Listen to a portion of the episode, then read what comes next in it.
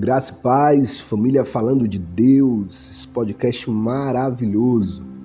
Que você seja impactado, que você seja tocado pelo Espírito Santo diante da revelação ao qual eu vou te trazer nesse momento em forma de reflexão. Lendo, passeando, meditando na Bíblia Sagrada, eu chego diante do texto ao qual Jesus é sepultado. E diante disso, o Espírito Santo começa a ministrar ao meu coração e me mostrar algumas revelações que eu creio em Deus falará muito forte ao seu coração. Jesus é levado, seu corpo é levado, sepultado, e o sepulcro é fechado com enorme pedra, porque os grandes daquela ocasião é, com medo que o corpo de Jesus fosse levado. Ao terceiro dia, como está descrito na Bíblia, Jesus ressuscita. Quando Maria chega para ver o corpo do Mestre, o corpo não está lá. Há somente em cima da pedra as suas vestes. Diante disso, o Espírito Santo me leva a perguntar a mim mesmo, e eu também transfiro essa pergunta para cada um de vocês que está me ouvindo agora. Se Jesus resolver sondar seu coração, abrir o seu coração nesse exato momento, o que é que ele vai encontrar? Ora, naquele momento, foi no momento que Maria se desesperou e perguntou: Onde está o meu mestre? O que vocês fizeram com o corpo do meu mestre? Que vocês fizeram com o corpo de Jesus? E aí o Espírito Santo brada ao meu coração: o que é que eu estou fazendo com o Espírito Santo?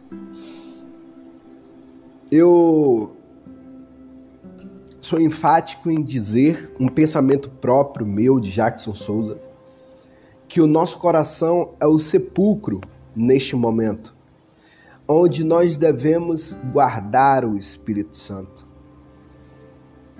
E é por isso que eu lancei a pergunta.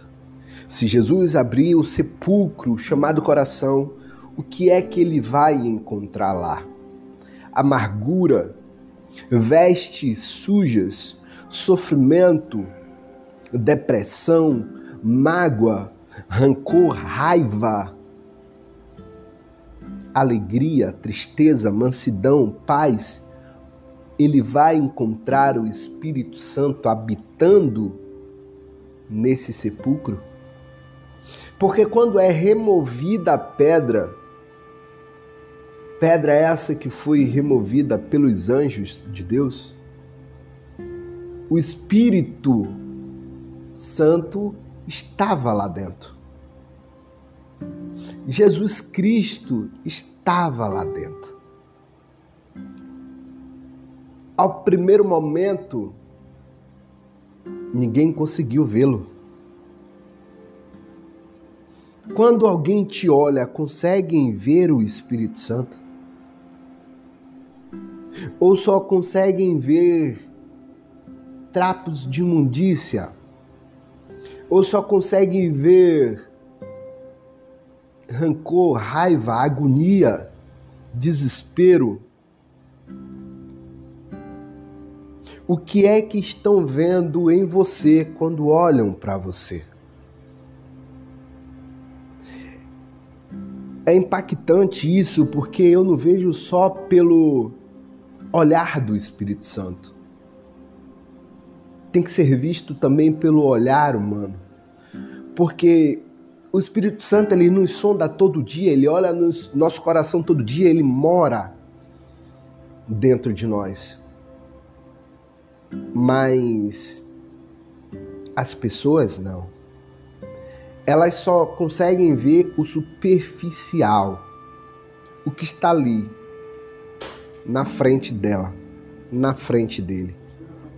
A pessoa só consegue ver o que está diante dos seus olhos. Quando Jesus aparece para Maria, Maria fica emocionada, Maria fica em êxtase de alegria e Jesus transfere o recado para ela e diz: Vai até os meus discípulos e diga-os que encontre comigo. Eu vou até eles, eu vou me apresentar a eles. Quando você está diante de alguém, quem é que você apresenta? Qual lado seu é apresentado primeiro?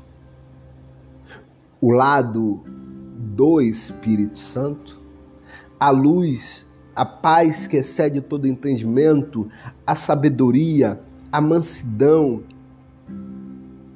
Ou é o lado humano, cansado, aterrorizado pelas consequências da vida, pelos desertos, pelos